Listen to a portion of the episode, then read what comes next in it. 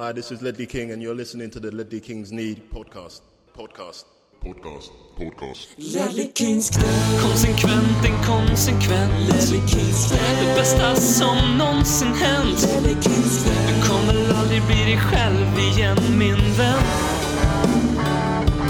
Ledley Kings knä, Här flödar hybrisen. Ledley Kings knä, När vi poddar på aldrig bli dig själv igen min vän Hej och välkomna ner till den dåliga energins kittel. Det här är amatörradioteatern Ledley Kings knä som ödmjukt pockar på din uppmärksamhet. Robin heter jag och med mig för att dra ballen över gruset den här veckan så har jag med mig härifrån Värmland. Eh, mannen som eh, ja, han gjorde bytet eh, från Sveriges 17 största stad till eh, Sveriges ta mig 17 vackraste stad. Han delar initialer med brunstiga moldaver. BM, eh, vi har fått en fråga från Micke som undrar hur mycket du saknar Eskilstuna. Staden inte alls. Eh, inte för att det var något fel på den. Eh, men människorna i den saknar jag desto mer. Mm. Har du ingen? utsikt över eh, kyrkan gör jag. Just det, den dubbelpipiga kyrkan va?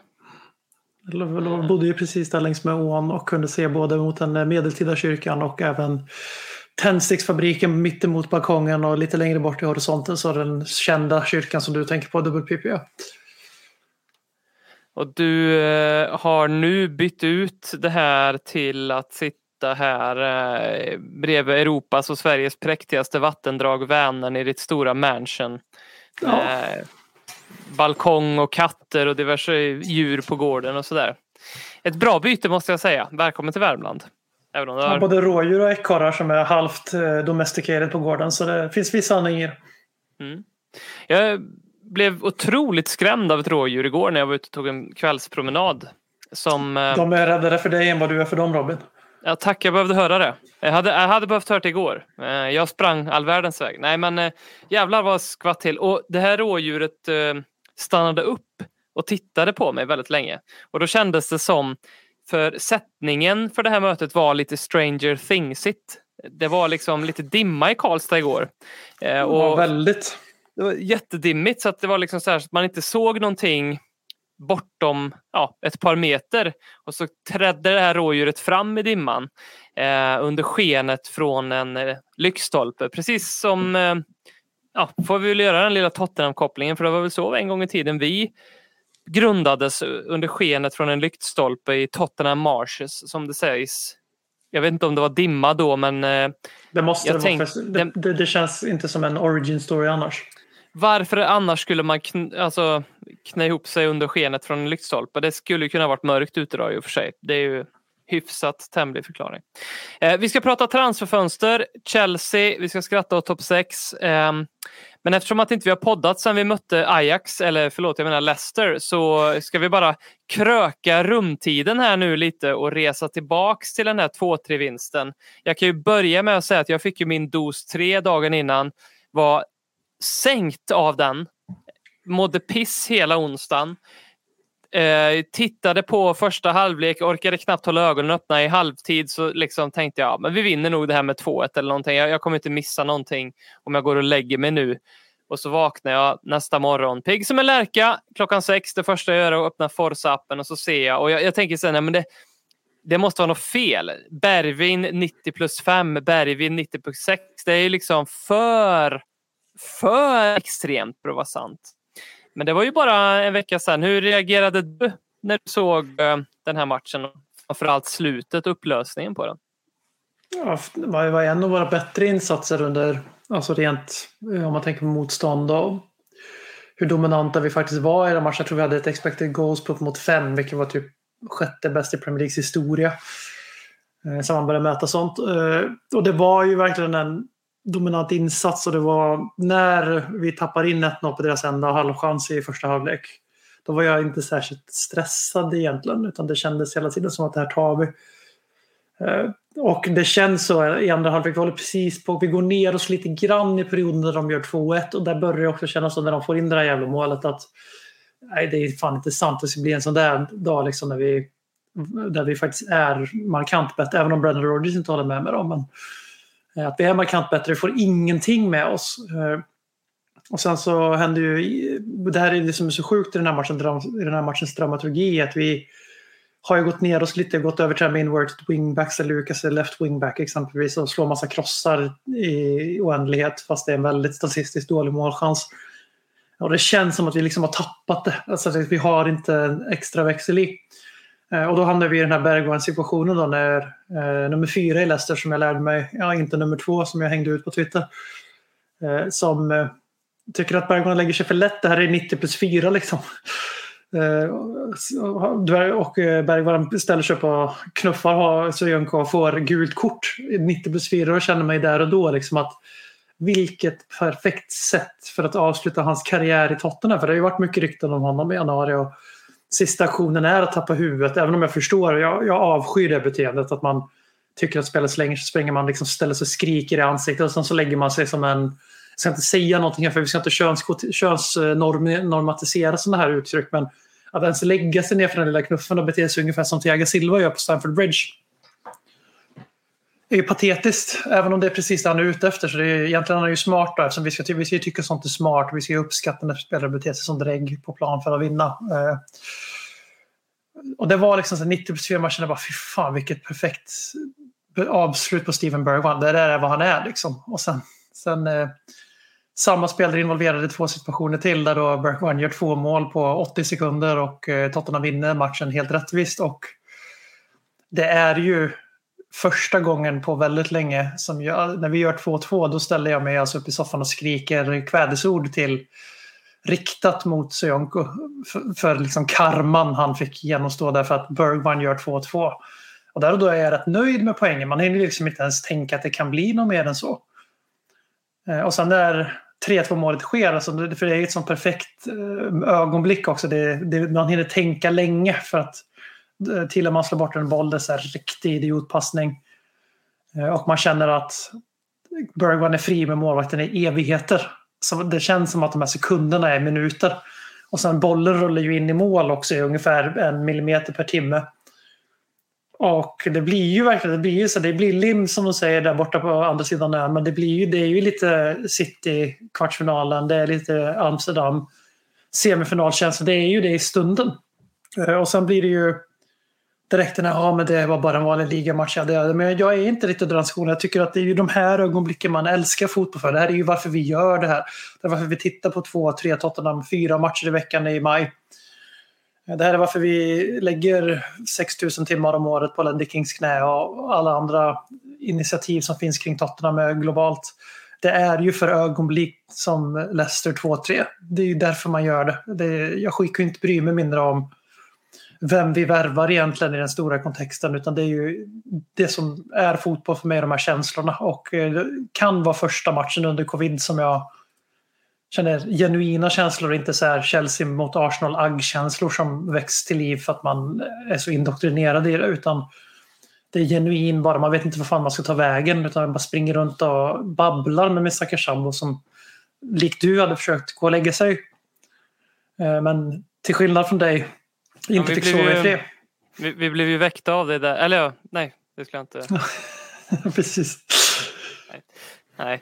Eh, vi pratade om att vi var galjonsfigurer förra veckan och det var, ju, var vi ju återigen äv- även om vi, det var ett med, det var inte något vi var först med men vi slog ett rekord eh, i, eh, som har stått sig i nästan exakt tio år när Agüero gör det där Agüero målet när de vinner eh, Premier League på på Etihad eh, mot Queens Park Rangers, Manchester City. Så det var ju senaste gången ett lag låg under och vände och vann så sent i en match. Eh, och det, det rekordet tog vi här nu. Jag var mest eh, imponerad av ehm, eh, huvud huvudena eller karaktären. Alltså när jag såg när man ser reprisen och när de gör när vi gör 2-2 i 95 så är det liksom inte en jävel som har tid med att göra Lacazette målgester. Det är inte ens någon som slänger en blick på Spurs-fansen. Förutom då kanske Bergman, någon, någon i förbifarten. Då, vi springer och hämtar bollen direkt. Det, är liksom, det, det, det sitter djupt ner i ryggraden och det tycker jag är riktigt imponerande. Eh, på många plan. Att eh, vi går för det i 95 och eh, man eh, blir ju lätt när man poddar liksom så här, sugen på att bli lite Erik Niva och säga att aldrig någonsin har någonting betytt så mycket och sagt så mycket om någonting än det här. Men så känner jag lite ändå när jag såg det där att det här är hade inte hänt under Nuno Espirito Santo. Absolut inte. Och det är också det här att Eh, för jag menar, jag själv står och hoppar i soffan och skriker kvädesord så man visar ju liksom viss skillnad på in, inställning där. Och sen är det ju så, det är en ganska naturlig reaktion egentligen att kvittera på bortaplan mot en tuff motståndare även om de hade en del skador och sådär. Eh, att det, oh, vi räddar någonting, Fuh, det blir liksom inte en torsk där, fan vad skönt. Utan det är, vi ska göra 3-2. Eh, och eh, sen att det blir så också är ju självuppfyllande profetia såklart. Men det visar ändå, som du är inne på, alltså det visar ändå någonting. För det där är fan inte Tottenham. Alltså det, det har aldrig varit Tottenham. Att vi gör 2-2 i 95 minuter i en match där Chris är okej. Och så Harry Kane som är en ganska timid ledare som det ser ut från tv-bilder och från läktaren ibland när man tittar. Eh, jämfört med vad de här skrikiga barbröstade slår sig för eh, bröstet ledarna annars. Men här är han ju inte där utan han brottar ju till sig den här bollen och nu bara nu, nu vi ska göra till. Och så liksom beröm till Höjbjerg också som har haft en eh, vad ska man säga, han, har väl inte, han, får inte, han får lite för mycket skit för att han fick för mycket cred. Så att nu börjar han liksom regressa till sin egentliga nivå för Tottenham kan man väl säga. Vilket är en bra spelare som i en titelkandidat sitter på bänken kanske. Men eh, att han har den sinnesnärvaron och sen Kane också. När vi, när vi bry, han bryter bollen till Tillemans så direkt fram. Att man har det i sig. Och likadant 2-2 målet i Höjberg. Och sen när Kane liksom på 96-35 eller vad fan klockan är slår en perfekt djupledsboll. För jämför med Leicester-spelarna, de har ju checkat ut. Alltså de, de är, det är det är bara därför vi vinner den här matchen. För att de har ju totalt checkat ut Tillemans med en horribel passning och sen en passning och så är Bergman fri med målvakten i 96 minuten på hemmaplan. Det är ju som det är juniormisstag. Mm. Eh, Och, och det visar väl ändå någonstans att det här grottmänniskoliknande beteendet det har viss betydelse i sport. Även om man håller på att rationalisera bort det. Läckert. Och eh, också att, värt att plocka upp från veckan är ju en shout-out till poddens lag, Komorerna, som åkte ur åttondelsfinalen eh, i Afcon igår mot Kamerun. Detta med Shacher Al-Hadur som målvakt. Han är ju normalt vänsterback. Alla ni som, alla har hört den här historien men eh, ändå värt eh, en liten shout-out till, till höger om Afrikalaget, poddens lag. Så Shacher He plays on the left, he plays on the left, our goalie, he plays on the left. Han fick både Kyle Walker och Harry Kane att skämmas för sin, eh, sina insatser i, i Spurs-målet. Långa poddar, långa poddar, långa poddar om Spurs. Eh, På tal om eh, till höger om Afrika, vi ska prata Chelsea. Men först ska jag bara hämta ett glas vatten, jag är jättetörstig. Jag, ska, jag, jag, jag går och gör det här nu. Eh, BM, eh, säg någonting till våra lyssnare. Ja, vad ska man säga? Att eh, om Leicester var det vackra med supporterskap så är Chelsea det värsta med supporterskap på många sätt. Eh, och det baserar ju helt och hållet på vad klubben är, vad den representerar och vad den har gjort med fotbollen i stort. Och det finns ju en viss sanning i det vi säger efter varje förlust mot Chelsea. För det är ju rätt många. Det är ju det här att livet kunde vara så jävla mycket värre. Det kunde vara Chelsea. Och jag menar det till 100 procent. Att eh, jag hade inte velat hålla på Chelsea i fotboll. Och eh, det som enda jag är, liksom är besviken på eh, den här säsongen och med Antonio Conte, min första kritik mot honom det är att eh, vi går in med samma mindervärdeskomplex som en icke liljevit skulle utläsa min lilla rant som nyss. Men att jag tycker att vi såg ett mindervärdeskomplex. Och Vi har ändå mött Chelsea tre gånger på 18 dagar under Conte och Menuna blev överkörda. Men det visade mer mod i den matchen. Eh, och under försäsongen, så vi har mött dem fem gånger den här säsongen och det är för mig oroväckande att vi till skillnad från lag som Brighton, Wolverhampton och fan och hans moster är liksom så otroligt respektfulla för, inför uppgiften Chelsea. Så att Antonio Conte ändrar hela sin idé eh, mot Chelsea. Vilket han inte alls gör mot Liverpool som är ett bättre fotbollslag. Det kan ju ingen på riktigt säga emot om man tittar på årets säsong. Men, eh, och det är lite tråkigt. Och eh, jag hoppas att det här inte blir en trend i Conte. Men just nu så är det väl en tränare som ligger på plus på honom och det är Tuchel. Han har ju klätt av Antonio taktiskt nu. Jag fick ju lite grann känslan kring de här som påstod när vi skrev eh, med Conte att jaha, ni var trötta på José Mourinhos fotboll och nu står ni här och jublar över Conte. Då tror jag fick en liten inblick i vad det var de menade Absolut. med det. Och det tror jag man kan utläsa i den här Chelsea-matchen. Det är ju tydligt hur defensiva vi är. Vi spelar ju egentligen 4-4-2 men med två ytterbackar på yttermittfältspositionerna som turas om att sugas inåt i banan när bollen inte är på deras kant och sen eh, bredda när bollen just är på deras kant så att vi får liksom en, ja vi får mer eller mindre nästan en sexbackslinje stundtals. Och det var ju någon form av gameplan och jag blev också förvånad över att man då sen balanserar laget så som man gör med det innermittfältet vi har för det var flera gånger jag tänkte så här, det är inte konstigt att inte vi skapar något för det finns ingen som kan skapa något i det här laget. Trots det så tyckte jag ändå att vi inte gjorde en så dålig match. Nej, första jag... halvlek framförallt är vi ju bra. Alltså ja. med sett till våran gameplan alltså. Jag förstår Conte när han efter matchen också faktiskt eh, gav lite beröm till, till laget.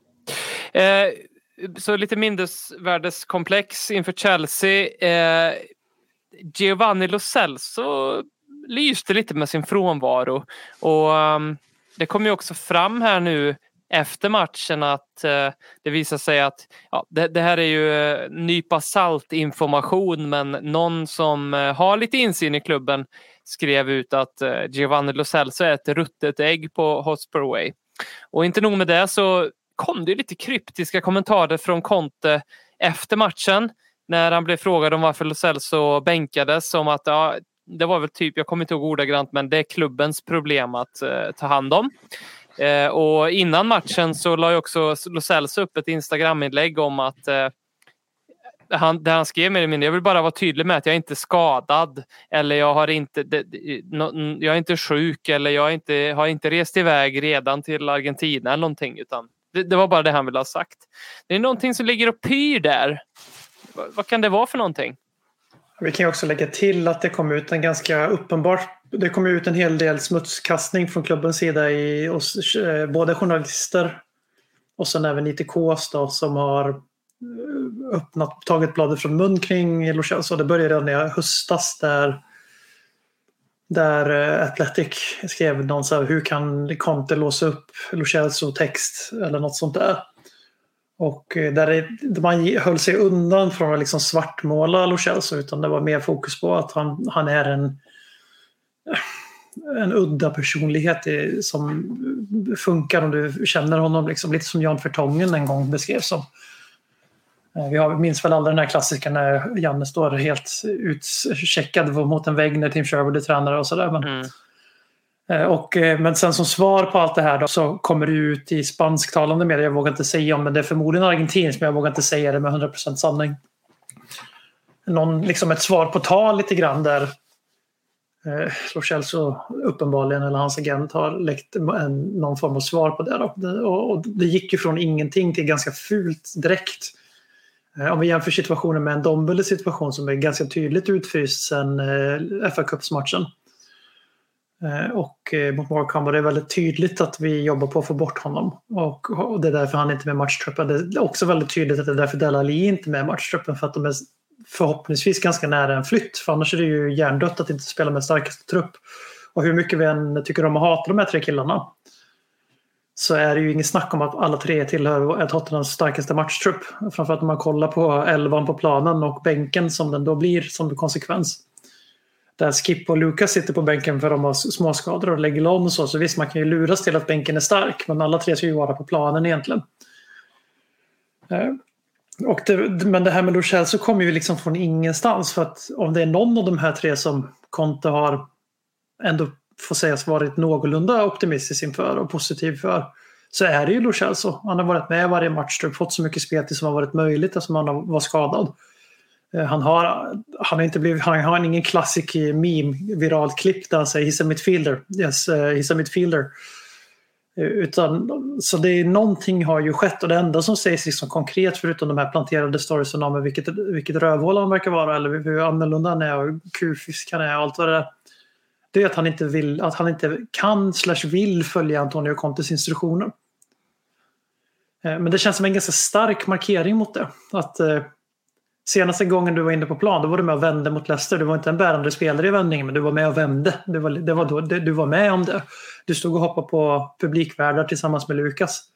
Det såg inte ut som en spelare som inte brinner för Tottenham om man säger så. Och sen tre dagar senare så han, han har Conte brunnit broar så mycket så att han får inte ens vara med i matchtruppen utan Harvey White som jag vill ska bli jätteduktig sitter där istället. Och jag tror inte på sån här att eh, Conte petar spelare för att markera mot ledningen och visa vad vi måste göra för att Conte är en vinnare. Och om man gör sådana saker då är han inte en vinnare. För det betyder att han lägger sig i matcher för att få som han vill.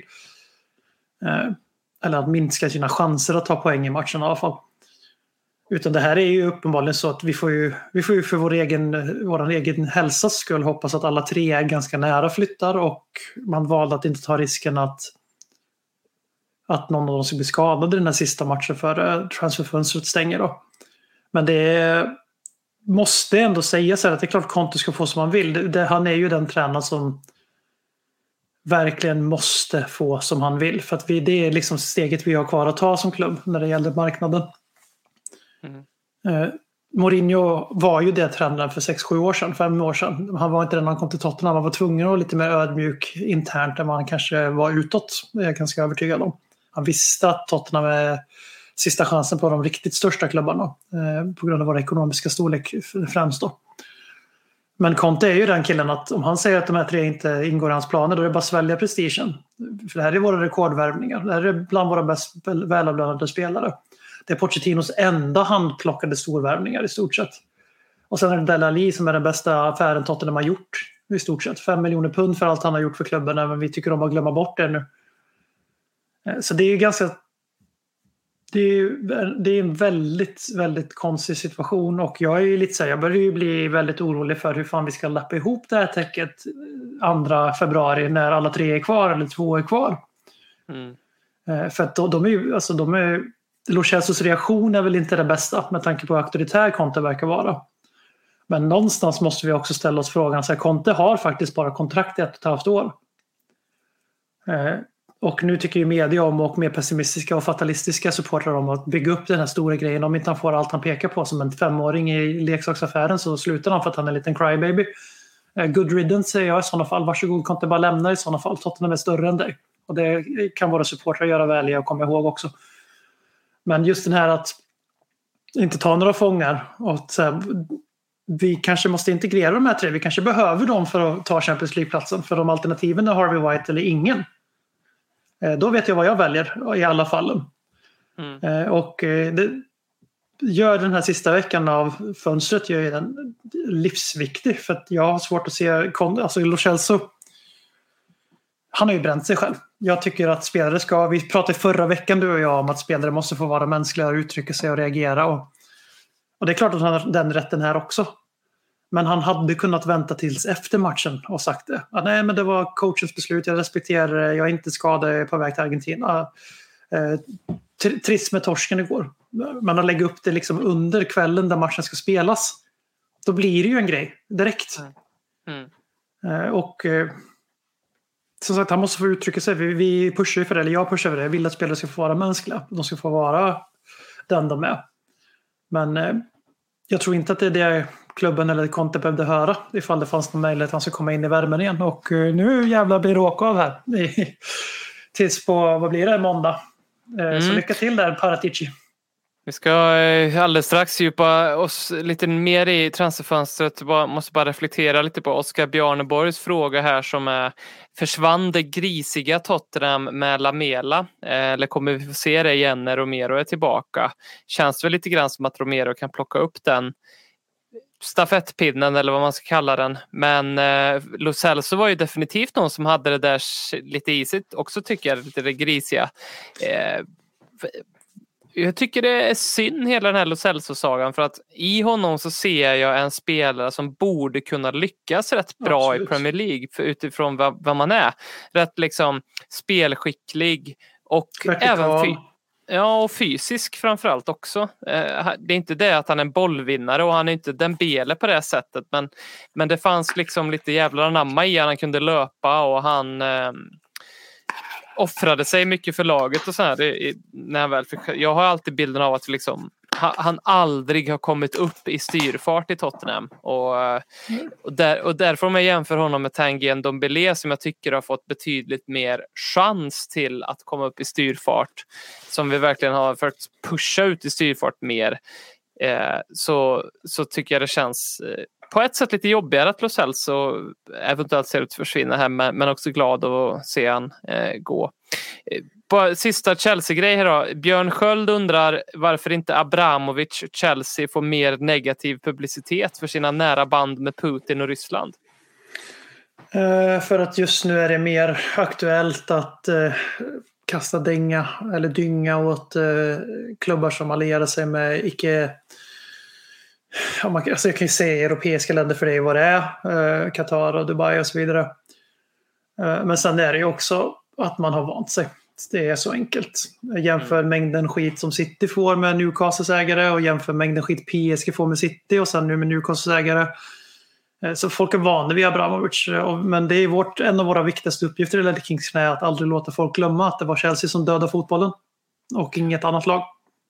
Och sen tror jag också det spelar in eh, två andra faktorer. Den ena är ju att eh, den ena är såklart tiden. Den är en eh, stor faktor där. Så, så här, vi kommer sitta här. Samma fråga kommer komma upp i Lelle Kings knä om tio år när våra barn eh, kör den här podden eller 15 år kanske eller 20 år kanske. De har tagit över de är 12 till 10. Det blir bra. Precis. Um, och de bra, bara liksom, nej men nu snackar man mer om det här att uh, Nordkorea har köpt Bolton. Det är liksom det som är den stora grejen här.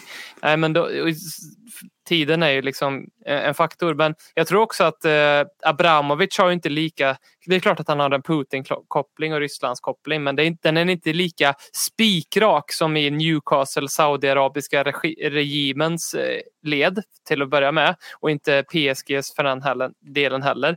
Utan det, på, på ett sätt kan man ju faktiskt se det lite mer som att det var en Roman Abramovic som ville ha något kul att göra i större utsträckning än att det är en regim som ville sportwasha. Och, mm. det, det är ju rätt viktig skillnad du är inne på och kliver in på din poäng här. Det är, det är en är ju statlig sportswashing slash ekonomisk mm. doping och en är, det, han är trots allt privatperson. Sen att hans pengar förmodligen har haft lite statlig hjälp. Mm. Det, det finns en viss nyansskillnad där. Så och det är, klart att han har räknat ut att gör jag det här så kommer jag se, det kommer se bra ut för mig med, med Vladimir Putin. Och jag, jag kan väl tänka mig att eh, jag kanske gör till fotbollen till alldeles, alldeles för stor politisk eh, dominobricka här. Men jag kan tänka mig att eh, Putin också har eh, sett till att det ska flyta på bra för Roman Abramovic så att säga med de medel han eh, kan, som han ju kan. Billigare knark Roligare än terapi Ledley knä för den du redan är men också för den du vill bli det är eh, bråda dagar i eh, transferfönstret. Det är hårda bud i Mellerud som ju ligger i Dalsland. Eh, ska man tänka på Dalsland får man inte glömma bort. Man tror Dalsland är en liten sträcka mellan eh, Säffle och Åmål ner till eh, Trollhättan ungefär som bara är E45 man i alldeles för låg hastighet. Men nej, Dalsland har en del, eh, ska ni veta, natur, sak, sånt. Det, det, finns, det finns grejer i Dalsland ska ni veta. Eh, min fru kommer därifrån bland annat. Eh, men vad skulle jag säga här, Steve Hitchen, den skallige Steve Hitchen och hans på många sätt raka motsats får man ändå säga, Fabio Paratici. De är ju verkligen som eh, Bill och Bull eller eh, Dumdummar eller Helan Halvan vad man nu ska kalla dem. Både på ett sätt parhästar men också varandras totala motsats. Um, de sitter väl och kliar på ställen på kroppen de inte visste att de hade innan de började jobba för Tottenham i alla fall. Vi kan väl börja med kanske, kanske, kanske vad det visar sig i en av de absolut viktigaste affärerna vi har gjort i det här eh, transferfönstret, vilket ju är att vi har förlängt två år med Hugo Juris. Vilket eh, jag orkar inte, jag orkar inte läsa eller höra en kommentar till om att det skulle man gjort tidigare för då är man fan bara negativ. Nu gjorde vi det. Vi har fått ut jävligt mycket om, av Hugo Juris och vi vet att, att han kommer vara kvar hos oss i två år till. Jag känner ju mot Hugo lite sådär, vi förtjänar inte dig eh, Hugo. Jag, jag, jag, för, jag har så svårt att förstå hans motiv och som, och det har ju enbart med min bild av fotbollsspelare att göra. Att jag tänker att de är hungriga och blodtörstiga eh, individer som skiter fullständigt i vilket sammanhang och vilken klubb de är i och bara vill vinna titlar och bara går dit de får mest pengar. Det är inte säkert att Hugo Riss kan tjäna så mycket mer pengar någon annanstans om inte PSG hade varit intresserade. Möjligtvis att den chansen hade dykt upp så att på det sättet kanske fortfarande stämmer in att han, att han stannar på grund av pengarna. Men det jag framförallt tänker på att han hans karriär börjar, eh, ja han, är inte, han blir inte yngre direkt och han, han har ju han har ju inte vunnit några större, någon stor klubbtitel i, i sina dagar. Men då har han ändå vunnit fotbolls-VM. Inte för att jag tror att det spelar in så. Men jag tycker det säger mycket om Hugo Lloris. Jag, jag vill slå ett slag för Hugo Lloris. Vi har ju verkligen det var jättelänge sedan vi pratade om han eh, till att börja med den här podden och det säger så mycket om hur mycket vi har tagit honom för givet. Började med André Vias Boas har tränats av Tim Sherwood, har tränats av Pochettino, José Mourinho, Ryan Mason och nu Antonio Conte. Det är ju och Nuno. Stö- och, och Nuno, just det. eh, lätt att glömma. Det är ganska stökiga år ändå. Vad betyder den här kontraktsförlängningen för dig? Eh, ja, alltså det blir ju mycket. Du är inne på någonting med hur förgivet vi tar honom. Jag satt och tänkte att det skulle vara första jag skulle säga som du säger det själv. Men vi har haft honom, när, när han alltid sagt gjort så kommer det vara, vad blir det, från 2012 till 2024 nu då. Mm. Eh, vilket är extremt lång tid i modern tid. I början så växer ju Tottenham och blir mycket, mycket större och når den här platån som vi är på nu där vi är topp 10 i världen, alltså som brand och ekonomiskt men inte sportsligt. Där har vi snarare rasat åt andra hållet där vi en bra dag är femte bäst i Premier League 2022. Eh, egentligen kanske du kan hugget som stucket om vi är 6, 7, 5, 6, 7, 8 om man kollar liksom. Eh, och att så lite som vi har pratat om honom förutom det där året ungefär, det där halvåret eh, där i slutet av Pochettinos era och innan det också där han började göra ganska mycket misstag och gå ner sig mycket. Och det gjordes olyckliga uttalanden om att Gazzanidja borde stå istället och sådär. Eh, så har det ju varit världsklasspel på alltså, på en position som är vital för det. För kollar vi på lagen som vi försöker komma ikapp så har ju Chelsea först köpt Kepa för en miljard typ och sen ersatt honom när han inte höll måttet. Han har varit rätt bra mot oss nu på tre matcher på två dagar typ. Men, eh, vi har Liverpool som har en jättedyr och jättebra målvakt. Även om han har ett misstag i sig som vi såg. Eh, samma sak med, med City. Jättebra målvakt och har ett par misstag i sig. Så det är viktigare än man tror att ha en riktigt bra mål. Kolla på Manchester United som liksom har kommit topp tre i Premier League två säsonger redan bara på grund av Bruno Fernandes och eh, de Geas återupplivelse som målvakt. Eh, och eh, man började hinna bli väldigt orolig. Vad fan ska vi göra när han försvinner? För det kändes ju som att han skulle göra det. Och hade Nuno varit kvar då hade han ju försvunnit också. Nu tror jag att det blev så att ganska fort när Conte kommer in så känner han, precis som det repeteras att Kane och många andra känner att nu jävlar, nu kan det här ta vägen någonstans. Nu har vi en ny sportchef som verkar ha större inflytande än de tidigare. Vi har en tränare som inte tar någon skit. Vi har, eh, vi har all, allting förutom sportsliga resultat just nu. Eh, och att han väntar in i januari, det gör han ju bara för att det hade ju varit tjänstefel av hans agent att låta någonting annat ske. För då får han ju inte ens officiellt höra vad han kan få av andra klubbar och vad det är för utmaningar vad de kan sätta ihop för paket för hans familj som är från Frankrike. Jag vet inte hur gamla hans barn är men min känsla är att de är inte 15 direkt utan de är väl fortfarande i den formativa åldern. Eh, och, eh, som, man, som man inte är när man är 15. Jo, men man är något mer formativ när man är, jag tänker mig när man byter skola och sånt så är, det, är du liten så är det inte så farligt. Men när du har hunnit bli 15 och fortfarande bor i London då kanske de inte känner sig så franska längre och lite mer så. Eh, Att, att liksom, så det var inget konstigt så. Sen så blir det ju klart eh, och eh, det sägs ju att den stora stöttestenen i slutändan var att vi ville ge han ett plus ett och han ville ha två raka år. Eh. Och jag ser ingen anledning alls att oroa sig för att även om vi tycker att han börjar gå ner sig så är det fortfarande ganska långt att falla för vi har en för dålig målvakt för att göra det vi behöver få gjort. Mm. Eh, Däremot så måste vi, vi plocka in någon som faktiskt på sikt kan bli bättre än honom. För nu har ju Golini har ju visat med eftertryck att han inte är den killen. Mm. Eh, Jag har aldrig menat att vara den killen. Och en evigt unga Alfie Whiteman och Brandon Austin måste ju närma sig 30-strecket snart. Så de lär ju inte heller bli något, eh, om man säger så.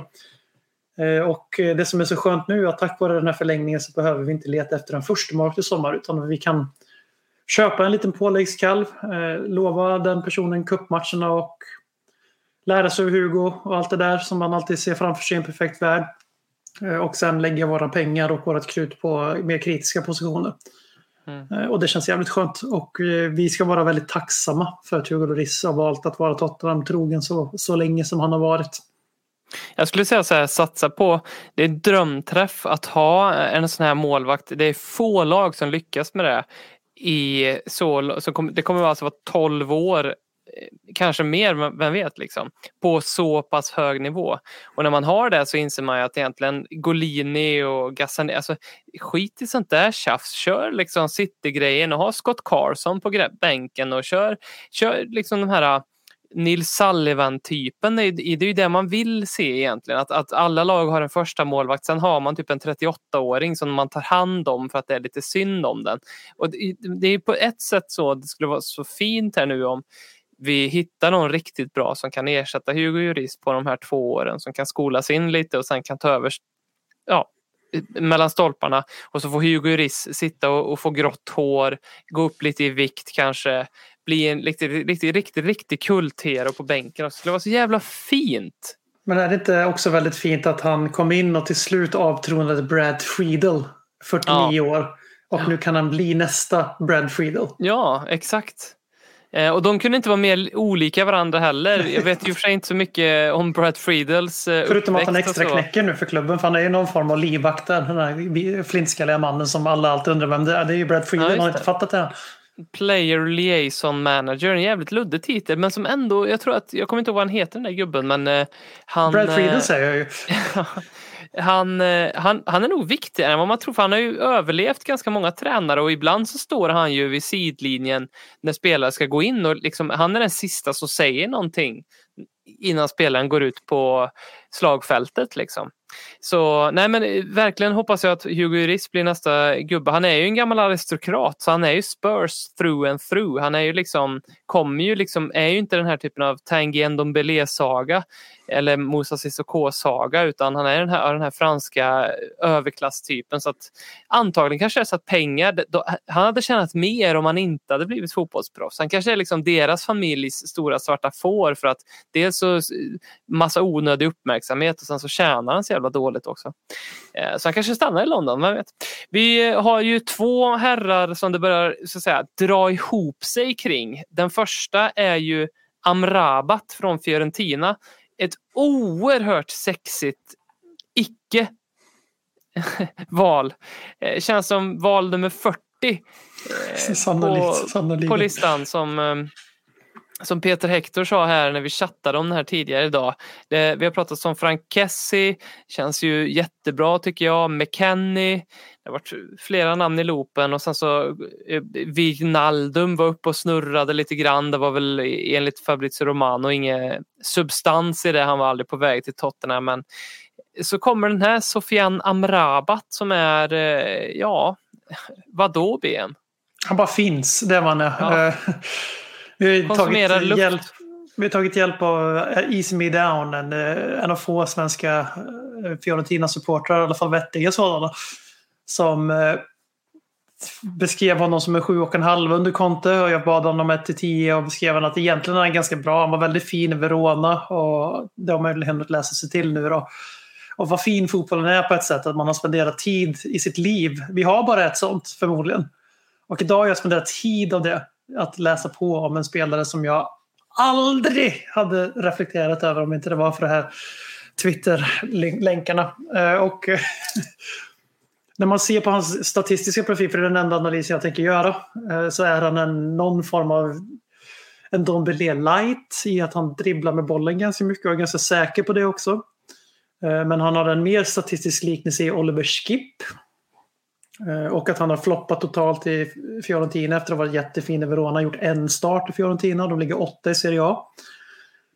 Eh, och hur man än vrider och vänder på det här, så det är ju inte en man går, går igång på. Men det sägs att både Conte och Paratici vill ha honom. Och om Conte vill ha honom så får det bli så. Men det börjar redan liksom krypa i skinnet på mig att den här linjen man adopterat som är så jävla bekväm att vi ifrågasätter ingenting Conte gör. Eh, för att eh, han är frälsaren.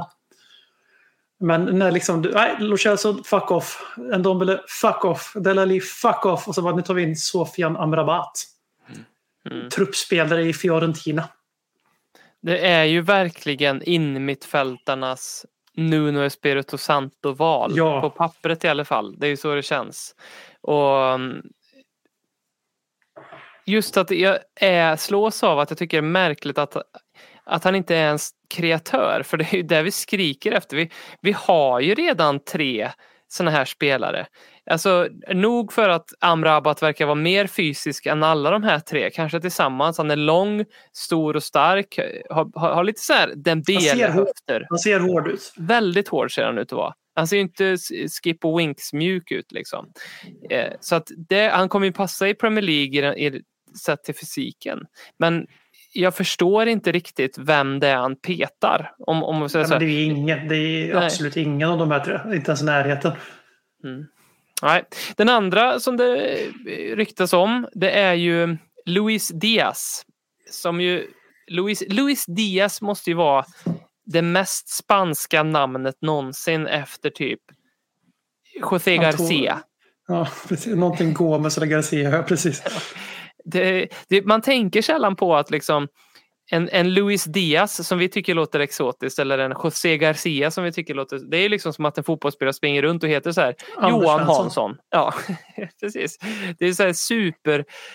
Man, man vill, när det handlar om så här stora stjärnor vill man ju att de ska ha lite så här Jan Wennergård Hesselink namn eftersom att de ändå är eh, stjärnor. Men Luis Diaz jag ska inte låtsas som att jag vet någonting om han och det, det, det, det börjar ju bli svårt för mig att hålla upp någon form av trovärdighetsfasad i den här podden eftersom att det jag har på spelare som vi ryktas med det är ju typ hur deras namn låter eftersom att jag inte vet så mycket mer.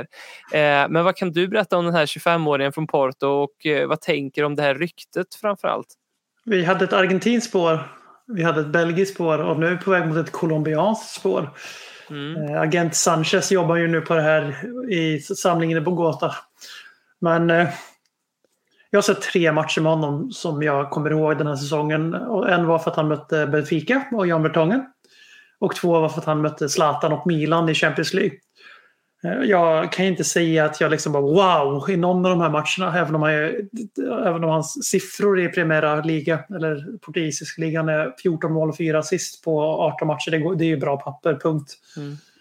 Eh, Champions League två baljer i gruppspelet och eh, FBRF och Spiders och alla de här statgrejerna som har pumpats ut av eh, Spurs-kännare som jag tycker om att titta på. För då, jag tycker det ger mig en objektiv bild med mina egna ögon för man har sina subjektiva läggningar och man letar efter fel hos vissa spelare, man letar efter positiva saker hos vissa spelare. Själv, själv, alltså bekräftelsetendens.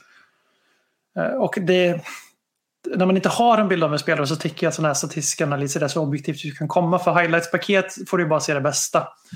Och läser du någon hater så får du bara höra det värsta. Och läser du en agent får du bara höra det bästa igen. Liksom. Och det jag ser där är ju en spelare som är tokdominant offensiv urkraft i portugisiska ligan. Och i Champions League betydligt mer beskedlig. Och det har ju många aspekter. Porto är ett beskedligt lag i Champions Leagues enorma konkurrens. Eh, men trots det här så sticker han ut i hur duktig han är med bollen och hur ofta han rör bollen i närheten av mål. Eh, Och då blir min första motsvar, fråga till det bara, okej. det är all fine and dandy, men vem fan ska vi ge han bollen nära mål i Premier League? För att det kommer ju inte vara Skip, Wings, Höjbjerg, det vet vi ju. Kanske Winks ibland. Eh, Och ja, vi får börja acceptera att Conte kommer bygga kreativiteten i laget via de här inverterade tiorna som vi kan gå ut på kanten och utgå därifrån, men oftast hamnar väldigt centralt nära Kane, både Son och Lucas. Och i det här fallet är det också så att Diaz utgår från samma kant som Son. Och han är ju bättre till vänster även om han är väldigt tvåfotad. Och då blir det så här, då är det Lukas som ska ut i elvan och det är jag personligen rätt nöjd med för att hur mycket vi än har hyllat honom och hur mycket bättre han har blivit under Conte och som vissa i Parrots frågor har tjatat om sen Mourinho är att han har faktiskt sedan 2020 blivit bättre medan nästan alla andra har blivit sämre och det får man ju acceptera att det stämmer. Men det är fortfarande ett svaghetstecken om han är en nyckelkreatör i vårt lag. För att han har trots allt bara gjort tre poäng den här säsongen i riktiga matcher. Eh, vi räknar inte med League One-motstånd eller Mora i Conference League. Så att det är ju, vi behöver ju någon där. Adama Traore som också sägs fortfarande vara väldigt på gång men jag har jättesvårt att se att vi plockar in både Traore och Diaz. Det känns ju helt meningslöst. Kän- Känns eventuellt som att det kan vara ett sätt att sätta press på Wolves nu då? Liksom, eller om det är någonting. På, på, Ja, men för, förmodligen på Wolves. så Det är, Så att, eh, men, men det är ju, jag tycker det är en, jag får lite en dålig vibb av, jag tror faktiskt att det kan vara ett duglig spelare, men det finns ett par saker som stör mig lite. Den ena är ju att det är inte en position jag tycker är i, alltså det, det, det, det, är inte, det är inte högt upp på min prio alls att få in. och det tycker inte klubben heller för de har ju läckt till Alistair Gold som är deras mouthpiece. Det, det vet ju alla.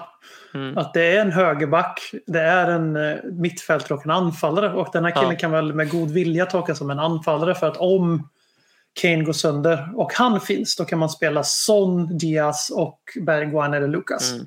Mm. Absolut. Men vi vet ju alla att Son är fin som nia mot vissa motstånd. Mot ett Liverpool, Mm. mot ett City. Men när vi ska bryta ner eh, Roy Hodgsons Watford nästa gång. Då vill ju inte jag ha Son som uppspelspunkt. Om man säger så. Nej, då kan vi spela med Luis Diaz, Bergwijn, Son, Lucas Mora, Harry Kane. Ut. Det, det, ingenting kommer hända. Man vet bara, alltså det, det, det, det behövs ju någon som kan slå.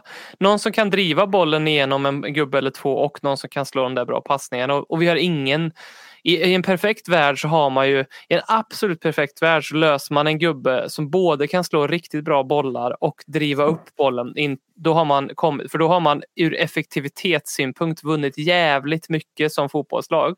Eh, men de flesta klubbar försöker ju lösa det genom att ha tre på mitten, en som kan vinna boll, en som kan transportera bollen vid fötterna centralt och en som kan slå bra passningar. Hyfsat offensivt. Eh, Liverpool-mittfältet.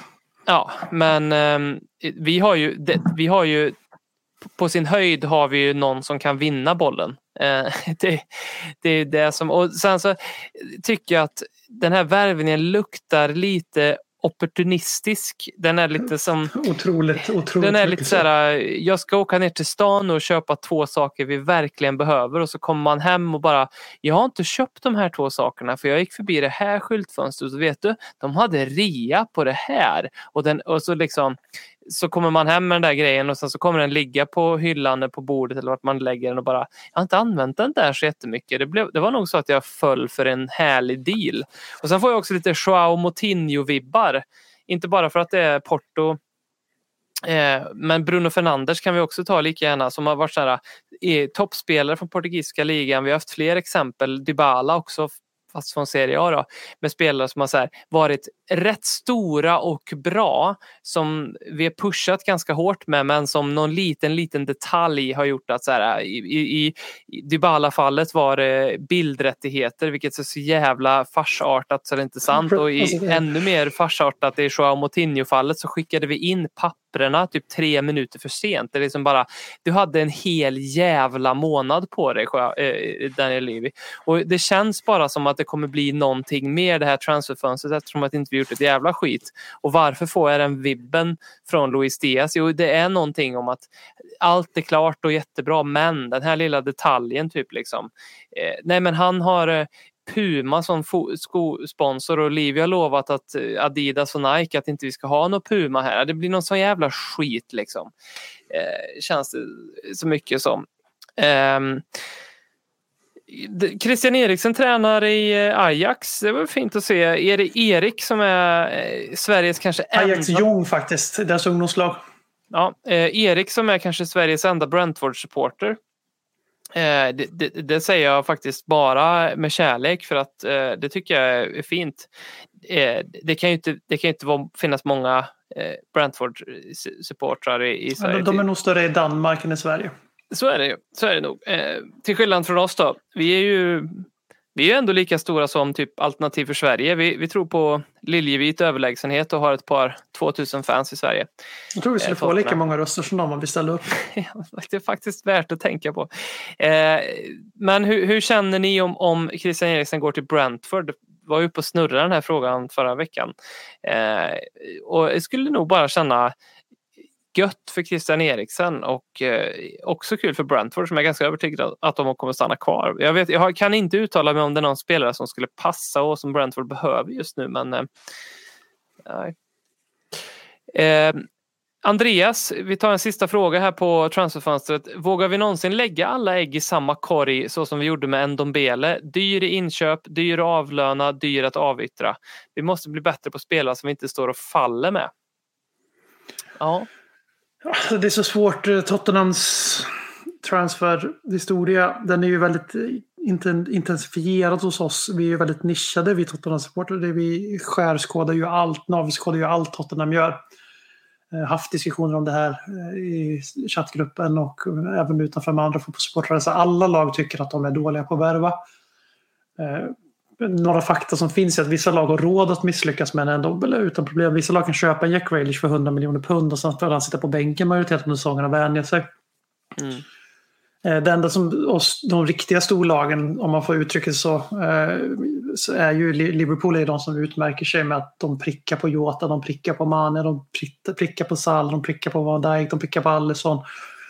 Eh, De prickar fan på Simkas till och med som har gått in och höjt Robertson igen när han började dala. Alltså det, de sticker ut. United är ett skämt värvningsmässigt. Eh, Arsenal, det var ju en meme, deras stora sommarfönster för två mil, eller biljarder menar jag.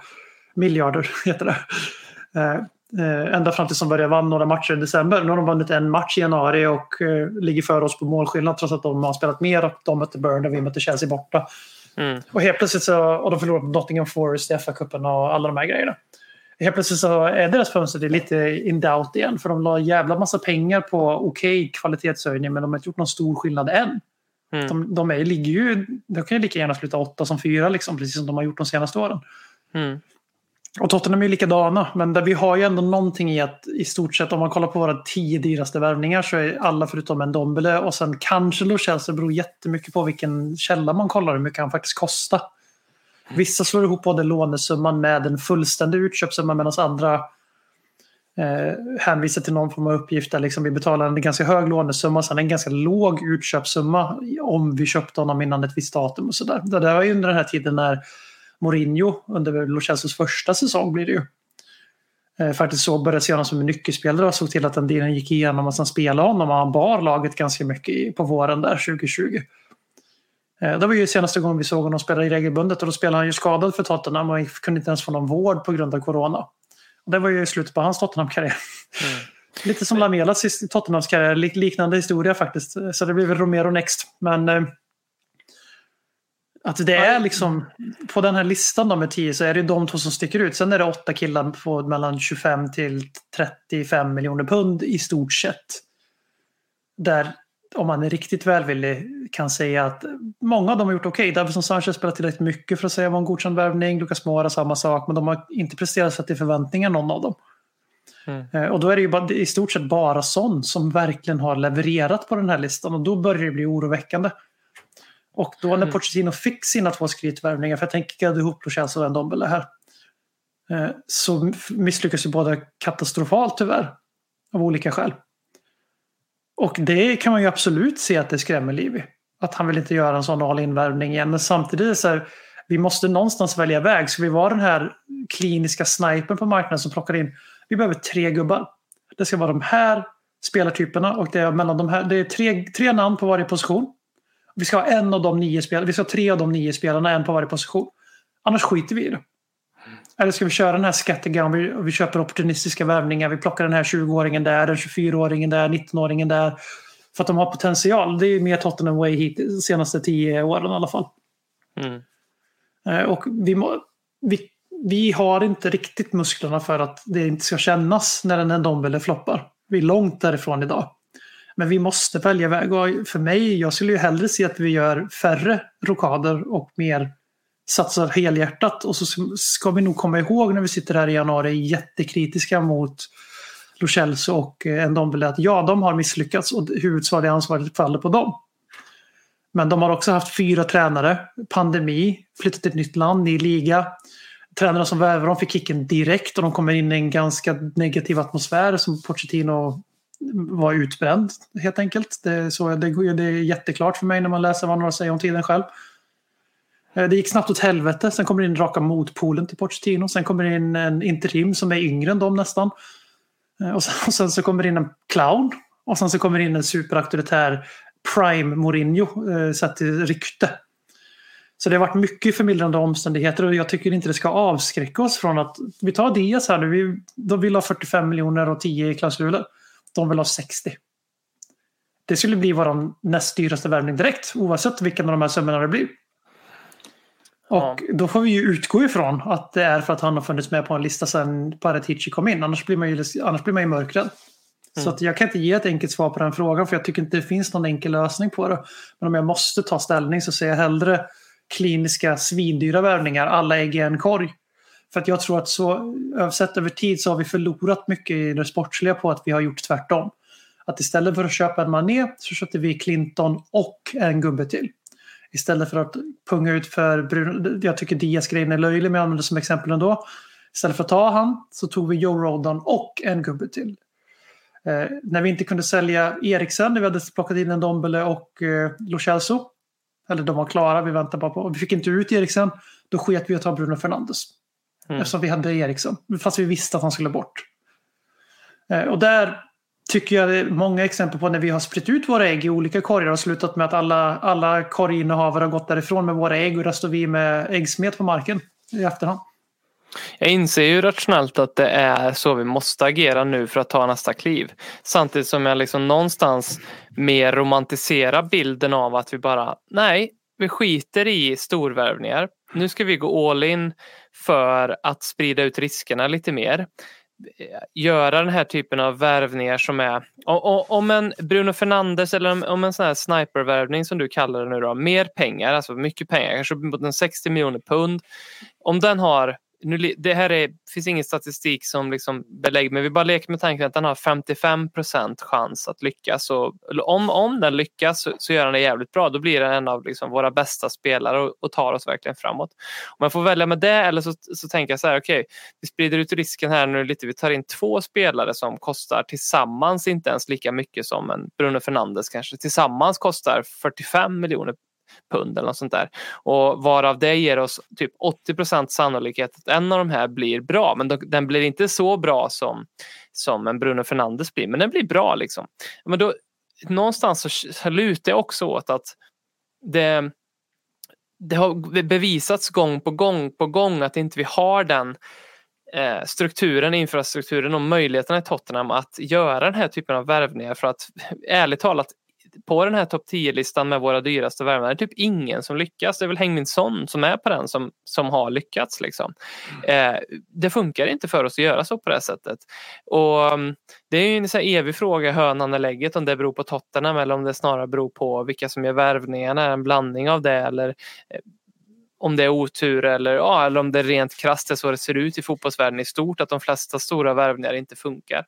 Eh, men jag, jag, jag tilltalas ju lite mer av tanken att vi ska bygga eh, med mycket, att satsa mycket på egna produkter och att våga ta in spelare som, jag gillar ju på ett sätt Höjbjervärvningen för att i mina ögon så var det en spelare som var ung, som vi visste kunde Premier League och som ville ta nästa kliv i karriären.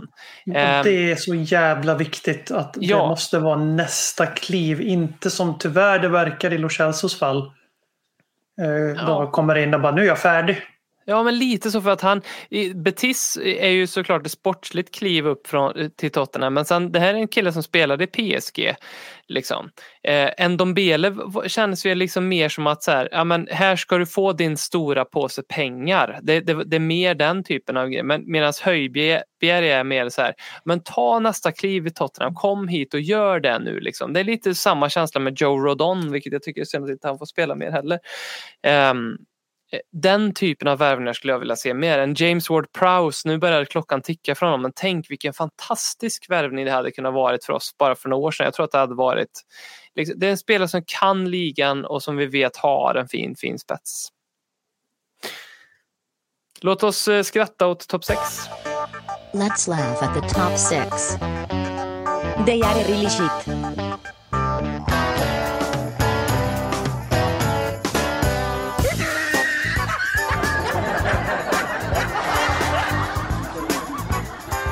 Och vi kan väl inget annat än att eh, börja med eh, vårat kära, kära Arsenal som eh, firade en 2-2 hemma mot Crystal Palace precis på samma fina sätt som vi firade våran 2-3 mot Leicester även om det skilde lite grann i, i tid där.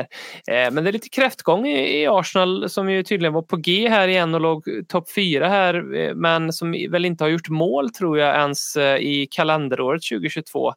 Eh, som har haft mer spelare eh, mer röda kort än vad de har haft vunna matcher. De har haft mer inställda matcher än vad de har haft vunna matcher. Så att där mys man ju eh, hyfsat åt att eh, Arsenal eh, går kräftgång. Eller vad säger du?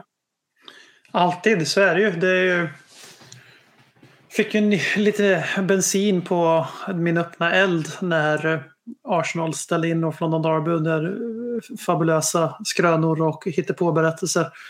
Så all motgång efter det känns ju som en bekräftelse på vår storhet och deras lillenhet. Men eh, jag vill nog ändå lyfta att eh, Manchester United igen har gått igenom. För jag vet nu kliver vi in på din Arsenal här men United idag som för två veckor sedan, eller en och en halv vecka sedan, var katastrof. Ragnik skulle kasta ut med huvudet för, eh, för han har gjort sitt halvår och valt sin eh, efterträdare och allt det där som de borde vara väldigt glada över håller på att ske i United med Wood, Woodward ut och Ragnik in och fylla tomrummet på något sätt och välja nästa stora stortränare som man har gjort i så många klubbar.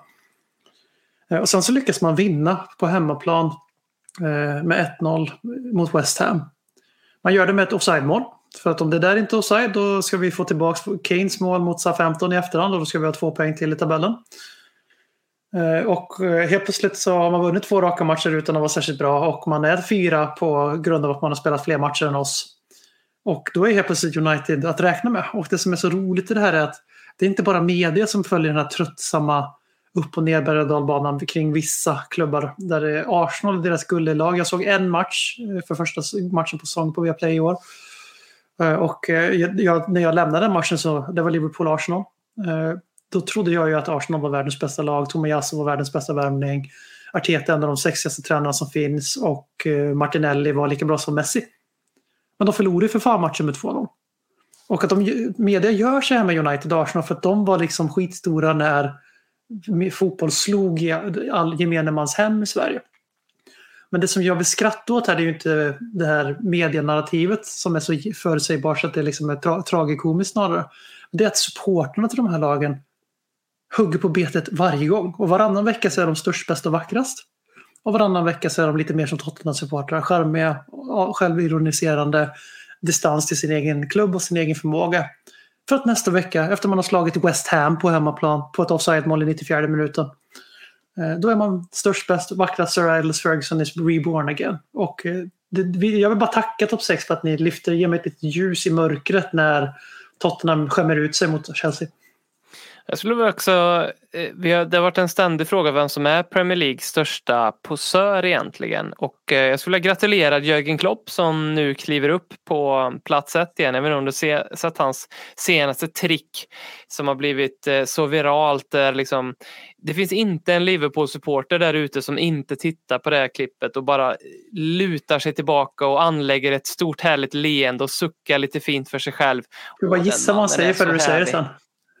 Uh, nej, han säger ingenting utan han delar ut öl till supportrar efter Aha, match. ja, han, okej, han har med sig några öl som han ställer sig och delar ut. Och, eh, det är klart att eh, det, det finns en del av mig som, som måste inse att jag också hade gillat om Conte gjorde samma sak. Eh, det, vi hade gjort en ganska hyfsat stor grej på om Conte hade delat ut Birra Moretti till eh, Tottenham-fansen. Skillnaden här är ju att Conte gör inte sådär. Det finns bara en som gör sådär.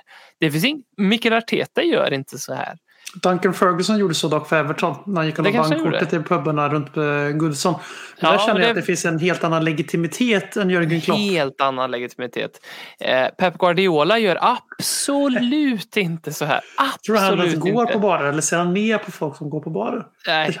Nej, men Jörgen Klopp gör det och han gör det, han, han gör det ju inte så att säga så som Duncan Ferg- Ferguson gjorde att han går på en bar. Alltså jag vet inte om du har sett klipp, du borde se klippet.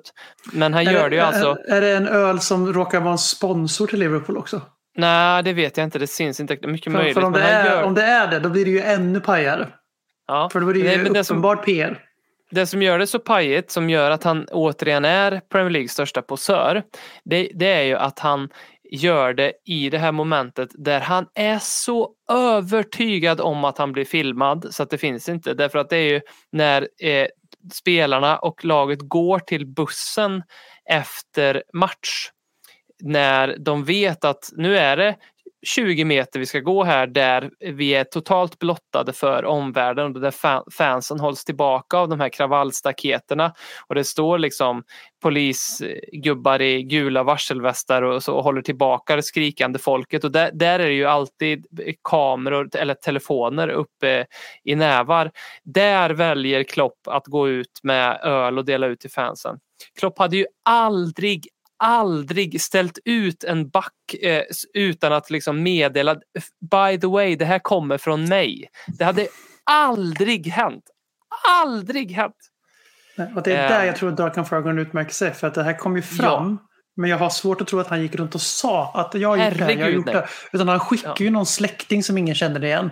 Och Ja. lägger hans kort på open tab. Och sen så läckte det ut för att det var någon som frågade bar, bartendern liksom. Mm. Eller pubägaren, eh, inte bartender på en sån här fin supporterpub i England. Det är fan ingen bartender. Så det, är, det är pubägaren själv som är där liksom. Det finns bara en tanke som susar i Klopps huvud när han går och delar ut den där ölen och den är så här. Jag är This means så more. skön. Jag är så skön. Jävlar vad jag är skön. Det är så han tänker då. Eh, sen måste vi ju, jag måste bara lyfta John Terrys apgrej. Eh, har du sett det? Ja, den är ju helt... Alltså, jag vågar inte Jag sätta inte- mig in i vad det är. Jag, jag bara reagerar så här. Oh, det där var nog inte så jävla um, Jag- socialt medvetet. hur ska vi ta upp det? Vad är det här? Han har, han har, John Terry har signat för någon, det är säkert en fin grej i botten för jag tror att det har med barn att göra och typ välgörenhet men det, det, jag kan inte beskriva det på något bättre sätt än att det verkar vara typ ett nytt form av fantasy Premier League som, som känns väldigt bit, bitcoinigt eh, men där man köper avatarer i form av apor. NFTs kanske? Ja, man köper apor som är avbildade då av kända fotbollsspelare. Den senaste var William som signade upp digitalt. Där. Jag, jag fattar ingenting av detta. Eh, det kommer säkert slå som in i helvete och snart så vet hela världen vad det här är eller så gör det inte det. Men det, det ser ut som en superflopp givetvis när man tittar på det. Men det är så märkligt. Eh, gå in på John Terrys eh, Twitter eh, för att se det här. Det är Ja, fler. Sen, sen ska det väl bara sägas också för att om det är en vanlig rasistisk eh, händelse som utövas mot eh, spelare av annan hudfärg än brittisk i Premier League-kretsar så är det ju apljud och dylikt. Mm. Eh, och eh, jag lägger ingen värdering i det över så jag är helt övertygad om att det inte är det bakom. Men det är, man visar någon form av total tondövhet när man avbildar William som en apa. Alltså så Mm. enkelt är det. Även, sen kan man tycka att det är PK om man vill. Jag lägger ingen värdering i det heller utan ni får tycka vad ni vill. Jag tycker att det är tondövt.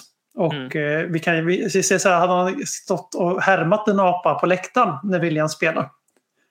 Eh, så hade det blivit rätt stora rubriker. Och jag undrar egentligen vad är skillnaden här? Om nu, sen väl säkert William med på det, allting sånt där, hela grejen. Kanske att alla är apor. Men eh, All- 2022. Men John Terry är ju tondöv. Fråga Wayne Bridge. Ja, ja. Eh, sist men inte minst, eh, jag skohornar in den här i Skratta åt topp 6-segmentet.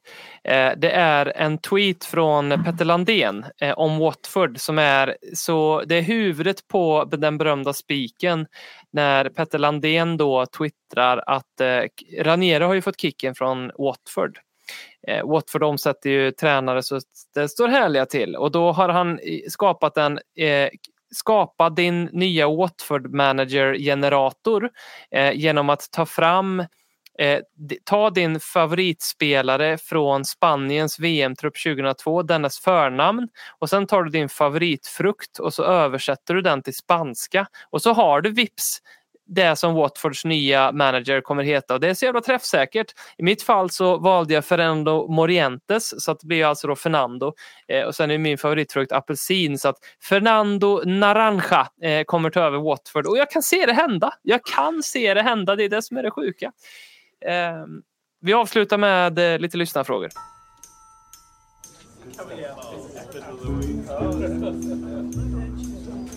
But I want to say one thing. I want you to listen to me. I'm going to say this again. I did not have sexual relations with that woman. Och jag kunde på rak arm konstatera en direkt lögn.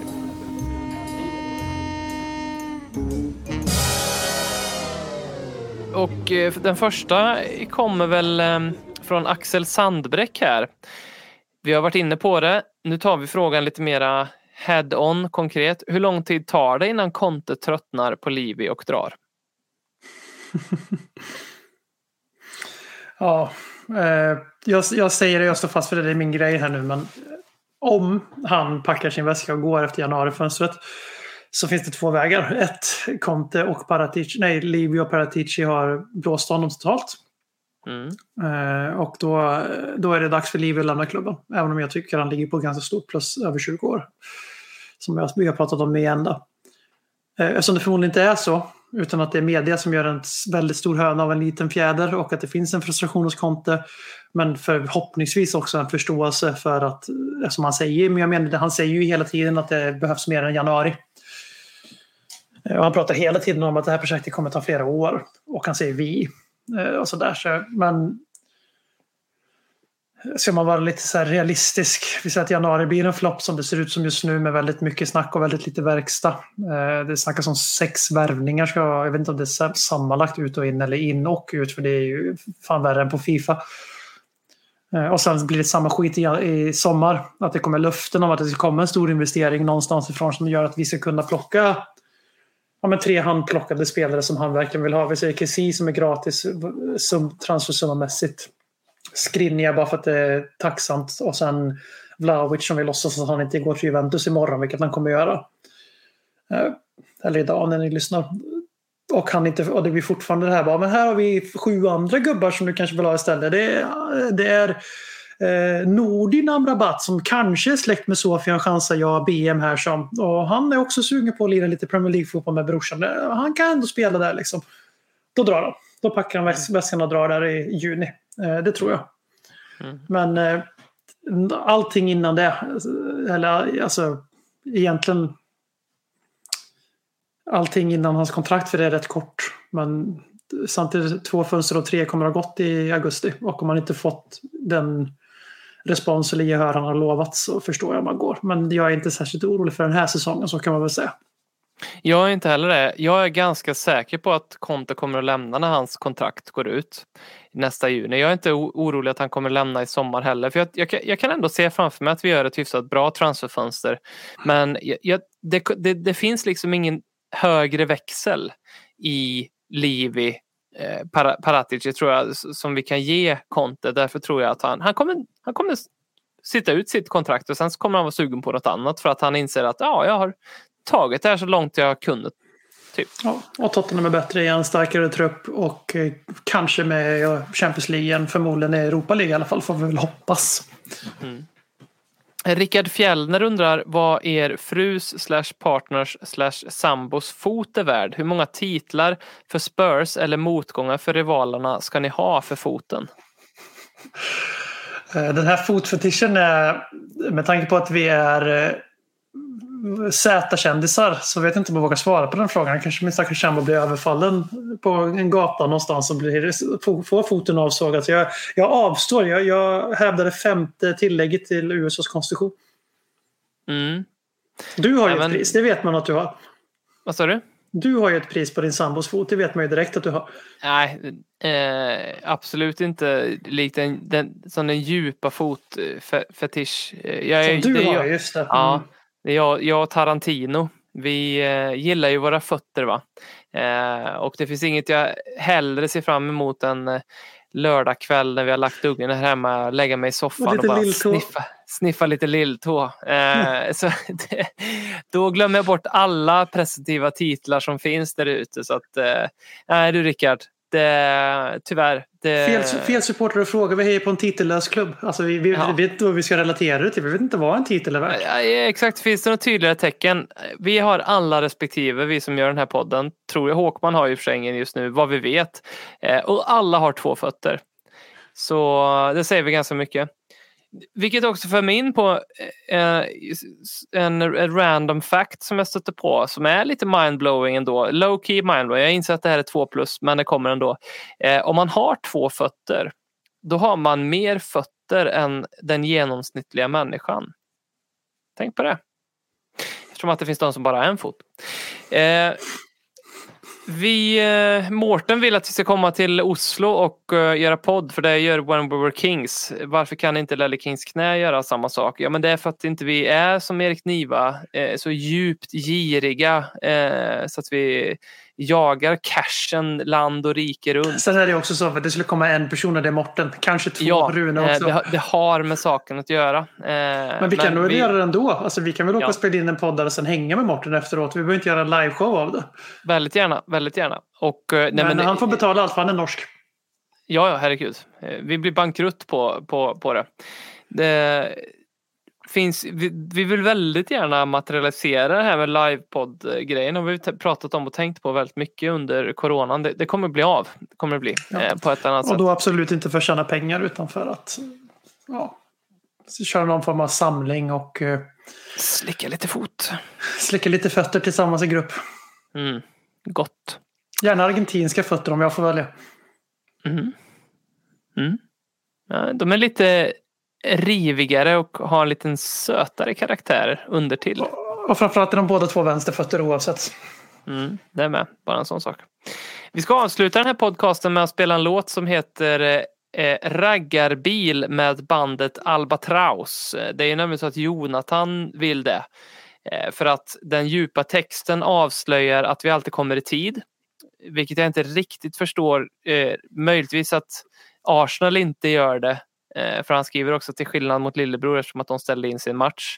Så ja, eh, och sen eh, så, så sjunger de faktiskt om Pripps Blå. Tycker det är härligt att Pripps har satt, alltså man kan verkligen säga att Pripps Blå har verkligen satt sig. Om någonting har satt sig så är det Pripps Blå, eller hur? Visst har det det? Det har verkligen, Jag, jag själv dricker ju inte Pripps Blå så jag kan inte uttala mig. nej, du borde, du borde. Det har verkligen satt sig, jag är glad över det. Eh, och jag dricker Pripps Alltså, kan någon bara mejla Pripps och säga hur mycket gratis spons de får i vår podd? Det, känns, det kan inte vara helt jävla omöjligt för oss att få vår första riktiga sponsor som, fast, som ett företag då, som, som vi kan göra reklam för. Vi, vi kan ju göra det utan att ni märker för vi pratar ju bara om Pripps i vår podd. Liksom. Det är Om- helt om det är någon- naturligt. om det är någon som kan ordna en, eh, det finns säkert någon som är krögare som hör det här eller som jobbar i Sverige som har fått en sån här sponstisha, för det har jag sett eh, vissa har, som det Alltså, står du- det- på. Nu, tänker, Du- nu tigger vill- du en t-shirt till dig medan jag försöker tigga Ja. en sponsor. Ja, Jag vill ha en sån t-shirt.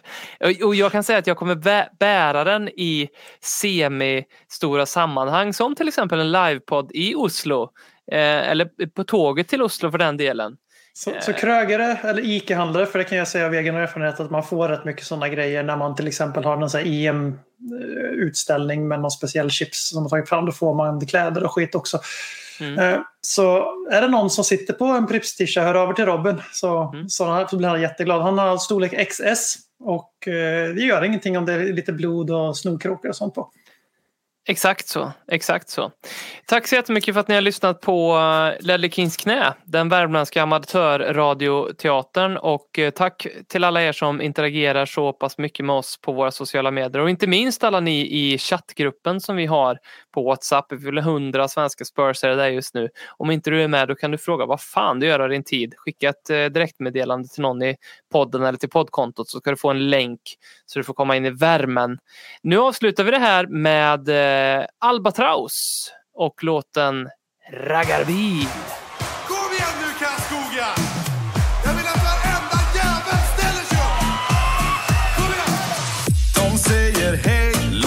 Jag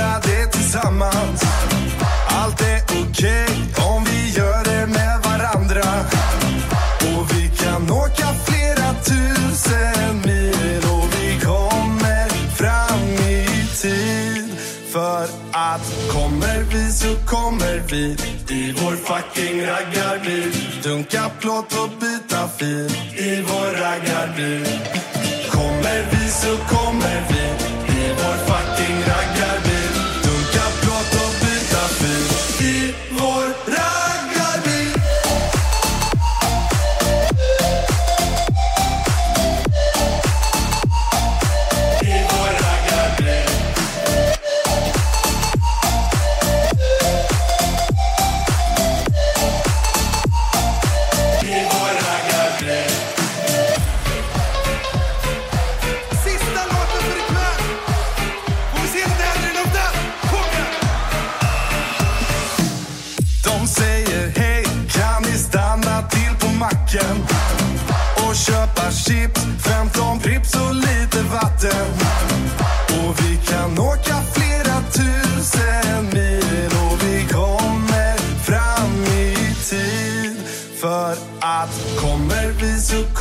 Kommer i vår fucking raggarbil.